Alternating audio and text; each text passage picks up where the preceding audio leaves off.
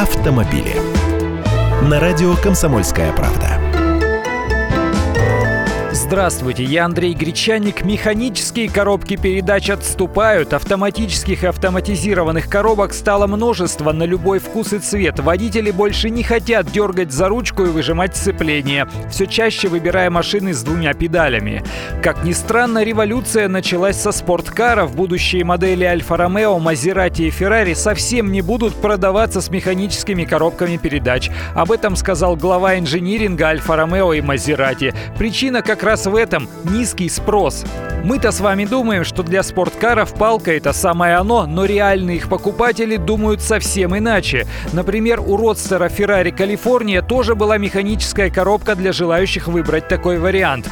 В разработку версии автомобиля с механикой итальянский автопроизводитель вгрохал 10 миллионов евро, но за все время было продано всего 2 таких машины. 2!